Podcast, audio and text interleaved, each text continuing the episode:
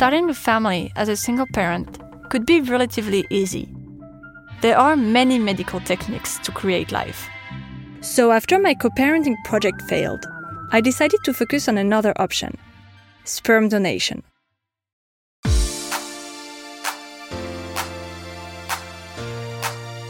I had options when it came to finding a sperm donor, but all of them were somewhat illegal.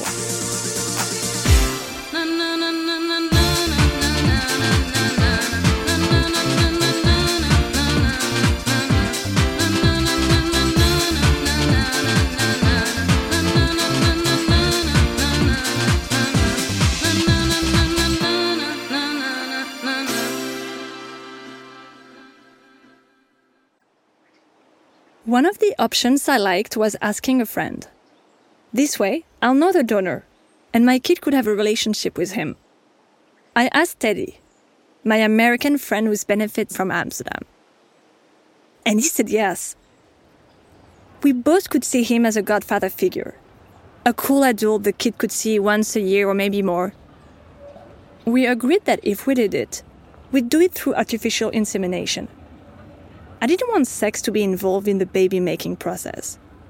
I wanted things to be clear. He's not my lover, he's my donor. That would put me in the same situation as when I was trying to have a baby with Leandre, illegally manipulating genetic material. It wasn't the only legal issue. In France, Teddy would be considered a biological parent, meaning he could claim parenting rights at any time. What if he suddenly decided to claim custody of my kid and turn our lives upside down? Getting sperm from an unknown donor was both easier and impossible. In France, in the spring of 2020, single people, lesbian couples, and trans people were barred from assisted reproductive technology, ART. Meaning, I couldn't get sperm in my own country. There were options, though. I could go to a fertility clinic abroad, for example in Spain, Belgium, or England, or have semen delivered to me by a Danish sperm bank. But they only ship to health professionals, so I'd have to find a doctor in France who would agree to help me in this illegal endeavor. The pandemic happened and made the decision-making process easier. Teddy was in the Caribbean, which is a tad far from France. We had no idea when it'd be back. And I didn't want to wait.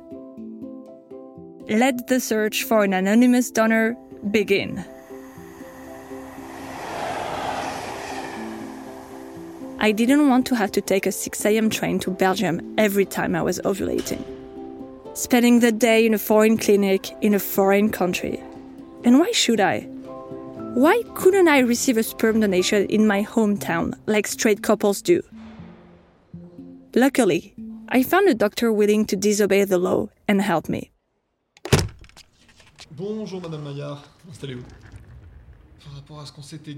He chose a medical protocol and started to monitor my ovulation. When the time came, I ordered the semen from the sperm bank and had it delivered to his office.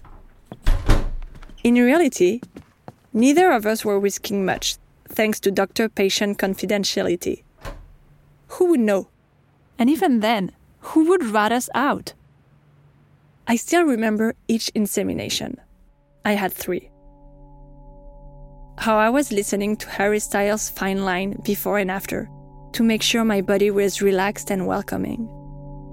How I was smiling underneath my mask when the doctor opened up the tank and got the sperm out of the smoking liquid nitrogen. While the doctor was getting ready to inseminate me, I was thinking, how crazy is it that this tiny liquid may give life? And that this moment right now may be the start of our life together.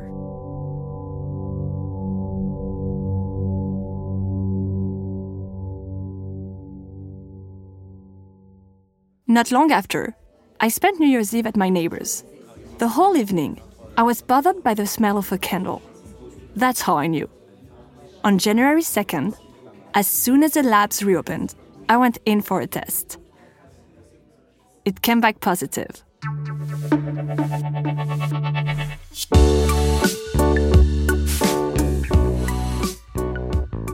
Here I was, a pregnant person just like any other, tired, nauseous, and excited. Less than 3 months later, the doctor asked if I wanted to know the sex. I said no.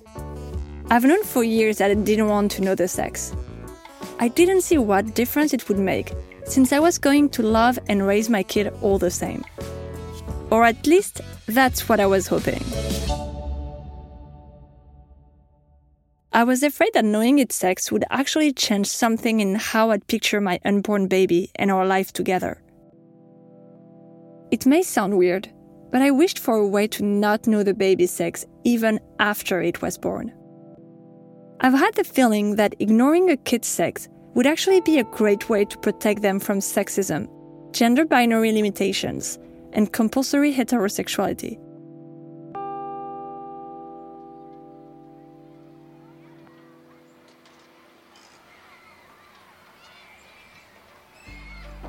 One of the things I dreaded the most is people making jokes about my kid being in love with a kid of the opposite sex. I've seen that so many times. A boy and a girl, sometimes not even old enough to talk, enjoy each other's company. And people push them to imagine their impending nuptials. These matchmaking situations are also in books and cartoons, and it can push kids to the conclusion that a girl and a boy cannot be friends. That if they like each other, it must be romantic love.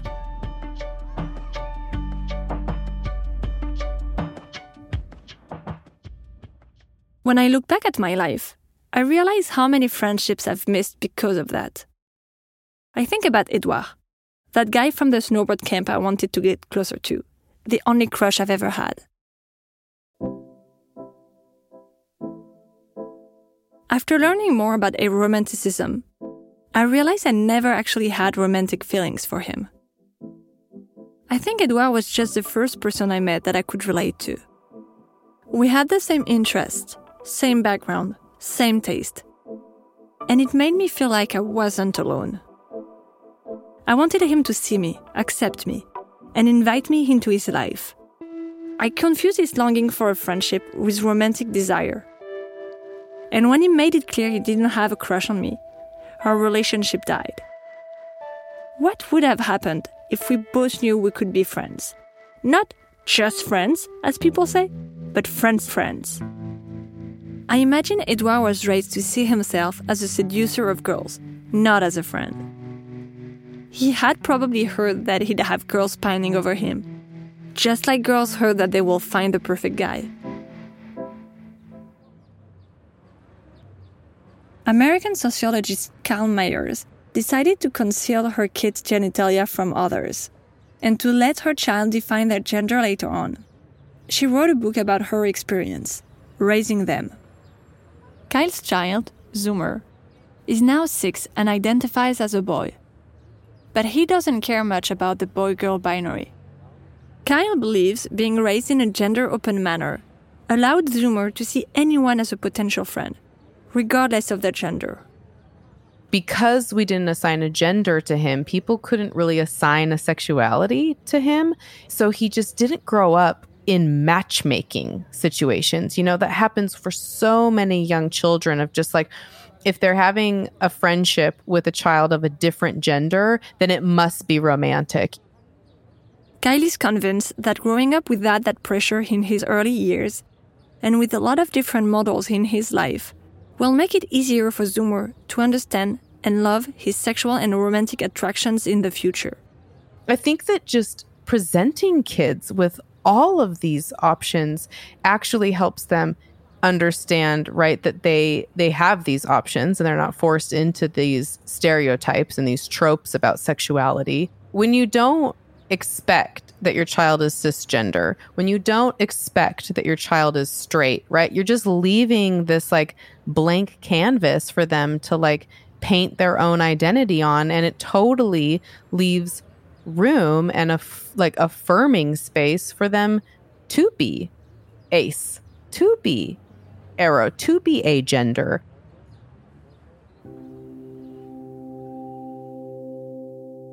The closer I got to the due date, the more I talked about gender-open parenting with my friends and family. Almost everyone loved the principle. But was it feasible in France? French is a very gendered language. We've only recently created a gender-neutral pronoun, YEL. And it's barely used because it's so hard to use. I spend a lot of time wondering what tools I want to give to my kid. I want my kid to listen to their body, to be able to say what they want and don't want, from a kiss on the cheek to sex.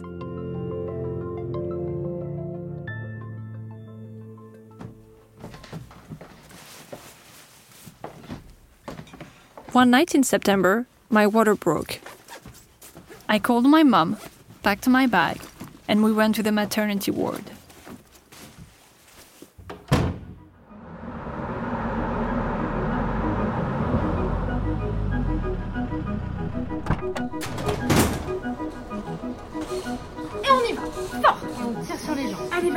Allez, vas-y, tu le visualises descendre en même temps. Là, oui, voilà. Allez, tu gardes ça, il arrive. Oui. Allez, il arrive, ton bébé, il arrive, c'est ça. Le voici. Regarde.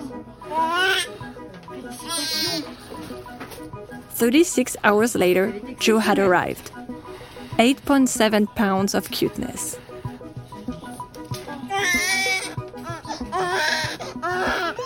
For a while, I couldn't speak. I was literally speechless. I spent the first night with Joe alone.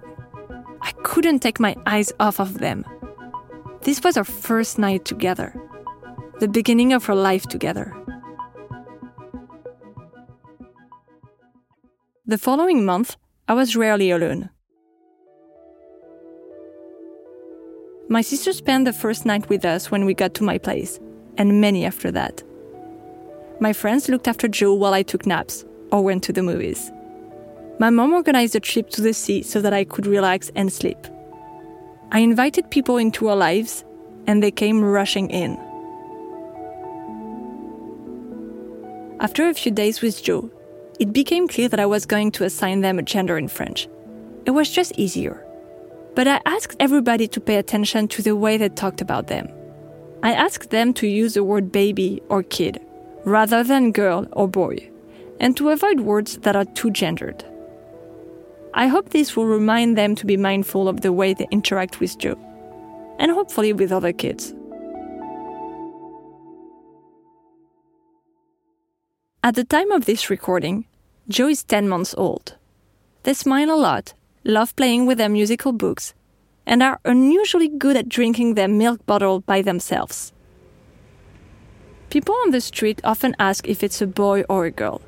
I say it doesn't matter. My friends and family have gotten used to not using the words boy or girl to refer to Joe. Some friends even use the pronoun YEL. I'm grateful. Have I fixed the patriarchy? Of course not. I know I will have to be on the lookout to protect Joe from sexist stereotypes and compulsory sexuality. I also know I will have to accept defeat sometimes. Like when I decided to use a gender pronoun in French for simplicity. I know I won't always be there to protect them. And that sometimes, despite all my best efforts, I will be the one to accidentally convey stereotypes. When I started this project, I thought I knew a lot of things on asexuality, aromanticism, and sexual norms. I was wrong. In fact, I have more questions now than at the beginning of this project. But they're good questions. Questions that open doors. I'm not lost, angry, or disappointed anymore. I'm optimistic.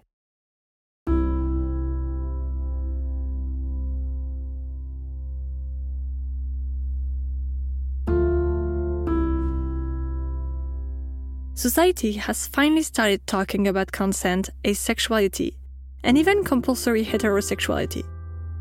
In France, single women can finally have access to assisted reproductive technology.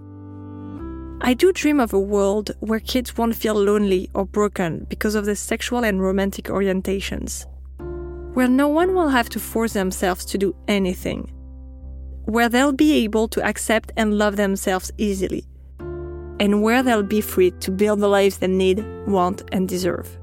And I'm starting to see that shift. Some of my friends have recently come out as asexual. Angela Chen believes that people and their sexuality can change. I think we should allow people to change if they do and if it feels right to them, without expecting that someone will change out of asexuality or out of homosexuality or heterosexuality or so on. And if you identify as ace now, you don't have to identify as ace forever, and that's fine. You know, no one is locked in, as I say.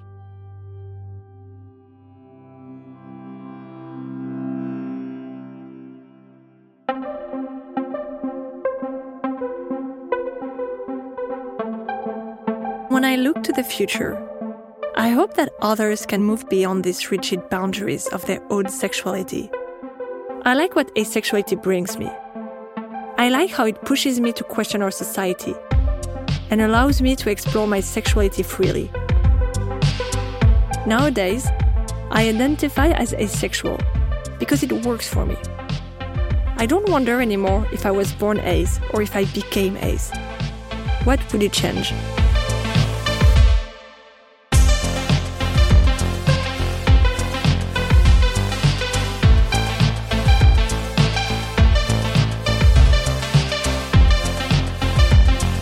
Free From Desire is an original podcast by Paradiso Media, written and narrated by Aline Laura Mayal, produced by Suzanne Collot, and by me, Yael Venor, with additional production support from Morgan Jaffe and Molly O'Keefe. Executive producers are Emmy Norris, Lorenzo Benedetti, Louis Debussy, and Benoit Duneg.